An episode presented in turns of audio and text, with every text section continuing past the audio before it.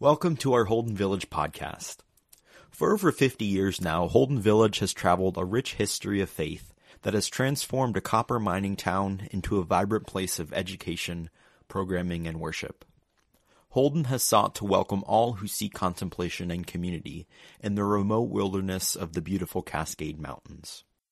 We continue to invite people of all ages to come alongside our rhythms, which inspire and equip travelers for a sustainable life of faith outside the village.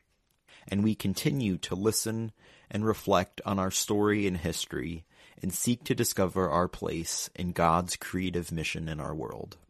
Our podcasts are a way of sharing our conversations with our teaching faculty around reformation, the reforming of our relationships with the earth, with each other, and with the divine. Let's tune in and join the conversation. Hi everyone, my name is Roger Scholtz. I'm a Methodist pastor from South Africa, serving a congregation there, and I also serve as an adjunct lecturer at the Seth Mokitimi Methodist Seminary. This is my first visit to Holden Village. It's been an absolute uh, delight to be here. Uh, one of the things that I've looked at this week is the story of Job's wife, uh, a character in the book of Job that is often overlooked uh, and, and largely ignored. Uh, she is, of course, a minor character. She appears for just two verses, speaks just six words in the original Hebrew, and then disappears from the scene, never to be heard from again. Uh, and what she says when she says to Job, uh, following all of the sufferings that he endured and the way in which he resolutely held on to his faith, she says to him, Do you still persist in your integrity? Curse God and die. And so, for this, she has been uh, largely vilified in the history of interpretation. She's been seen as an unfaithful wife who tried to incite her husband to abandon his faith. Um, but there are other ways in which her story can be read and understood. Uh, and one of those has been to, to see Job's wife as, uh, as someone who was able to put her finger on something that was essentially flawed within the entire religious paradigm out of which Job was operating. Uh, as Job's story is introduced, we are introduced to a man who has a particular uh, concern for the maintenance of law and, and order, as it were, uh, of control and certainty um, he offers preemptive sacrifices on behalf of his children just in case they may have done something to offend God, uh, which could then result in all kinds of adverse things unfolding.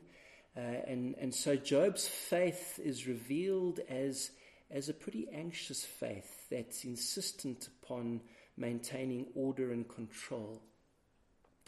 And when he responds to the, the calamitous sufferings that are his, the loss of all of his property and, and all of his children, uh, and, and responds with pious words that refuse to question, that refuse to contend with God in terms of what he had endured.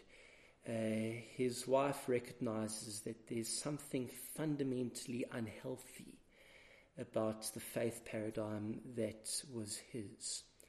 And so her words, when she challenges the way in which he is so attached to his precious religious integrity, and when she invites him to, to, to curse God, uh, her words can be understood as, uh, as a catalyst for Job to go on, on a long journey uh, in which his entire religious worldview uh, becomes uh, examined and scrutinized.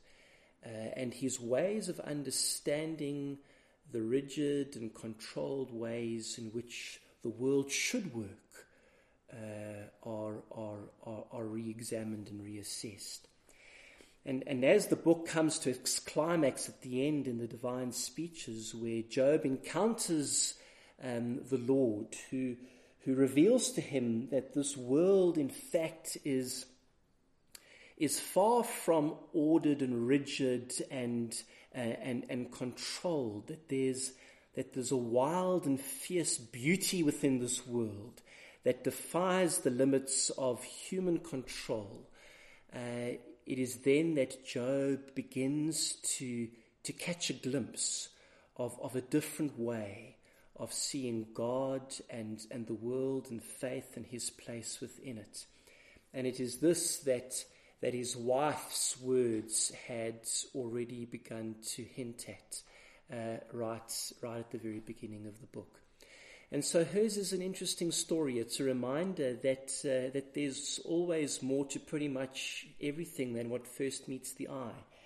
Uh, and, and so, whereas uh, Job's wife uh, is easily dismissed as somebody who uh, was trying to get Job to abandon his faith, um, a more nuanced way of reading her words could be seen as as her playing an important part in drawing Job into a renewed and transformed way of understanding faith and God and his place in the world. Thanks for joining us for another Holden Village podcast. Be sure to view the links in the description for more information or visit our website to find out more about the village. We hope you will make a pilgrimage to Holden. Blessings and peace to you.